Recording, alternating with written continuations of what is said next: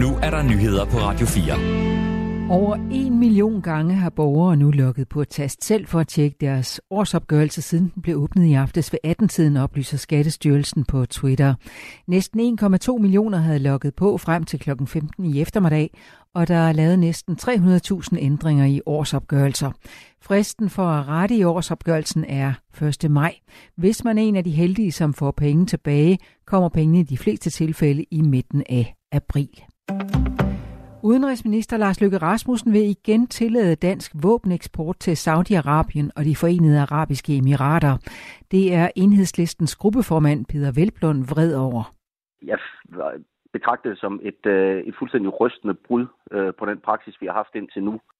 Siden 2018 og 19 har våbeneksport til Saudi-Arabien og de forenede arabiske emirater været forbudt i Danmark, men det forbud vil Lars Løkke Rasmussen ophæve, sagde han i politikken i går. Forbuddet blev besluttet, da Lars Løkke Rasmussen selv var statsminister og formand for Venstre. Det skete efter mordet på den saudiske journalist Kamal Khashoggi og er frygt for, at det militære udstyr kunne blive brugt i krigen mod Yemen. Peter Velblund forstår slet ikke beslutningen.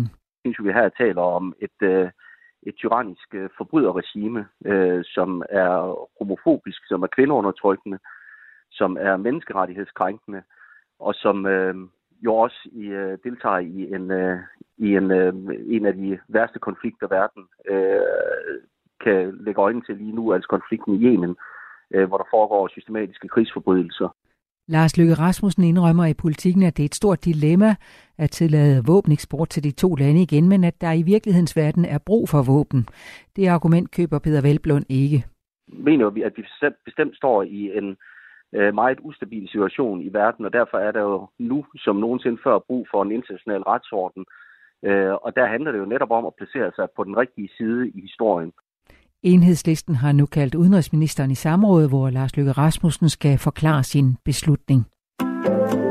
Flere nye overenskomstaftaler er forhandlet på plads i dag. Det gælder blandt andet for VVS-området, HK-ansatte og journalister på dagbladet. Natten til i dag blev der indgået et forlig mellem Teknik- og Arbejdsgiveren på den ene side og Blik- og Rørarbejderforbundet og Dansk Metal på den anden side for landets VVS'ere, oplyser arbejdsgiverne Teknik i en pressemeddelelse. Aftalen gælder de næste to år for ca. 9.000 VVS'ere og betyder blandt andet øget ligestilling på barselsområdet og en udvikling af akkordområdet. Begge parter er godt tilfredse med aftalen. Også HK Privat, HK Handel og Dansk Industri har fået en ny overenskomstaftale. Den kælder omkring 8.000 ansatte, som blandt andet tæller administrative medarbejdere i speditions- og logistikfirmaer og lageransatte i byggemarkeder. Aftalen giver 4% lønstigning til alle i overenskomstperioden. I nat blev der også lavet en aftale mellem Dansk Journalistforbund og Danske Mediers Arbejdsgiverforening om en ny overenskomst, skriver Fagbladet Journalisten. Den dækker 1700 medlemmer på dagbladsområdet og betyder, at lønnen reguleres med godt 6% over en toårig periode. Alle tre aftaler skal nu godkendes og stemmes igennem af medlemmerne. Flystrækker i Tyskland kan give danske passagerer problemer mandag. Der er varslet strækker i Nordtyskland, i Berlin og Hamburg, og også i Bremen og Hannover.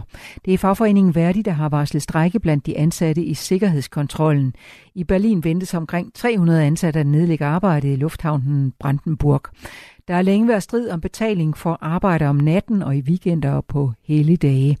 Fagforeningen peger på, at tillæggene på ubekvemme tidspunkter ikke har ændret sig siden 2006, og forhandlinger om at forhøje tillæggene har stået på i 10 år, skriver Verdi. Skuespilleren Tom Hanks får prisen for årets værste birolle i filmen Elvis. Han er en af modtagerne af dette års såkaldte Razzie Awards, Oscar-prisernes ironiske modstykke. Ifølge juryen er Tom Hanks indsat til filmen Elvis, hvor han spiller rollen som Elvis Presleys manager Tom Parker, både ondskabsfuld og korrumperet. Juryen mener, at Hanks har latexfjes i filmen. Hanks har også fået kritik fra både anmeldere og filmfans for sit skuespil i Elvis.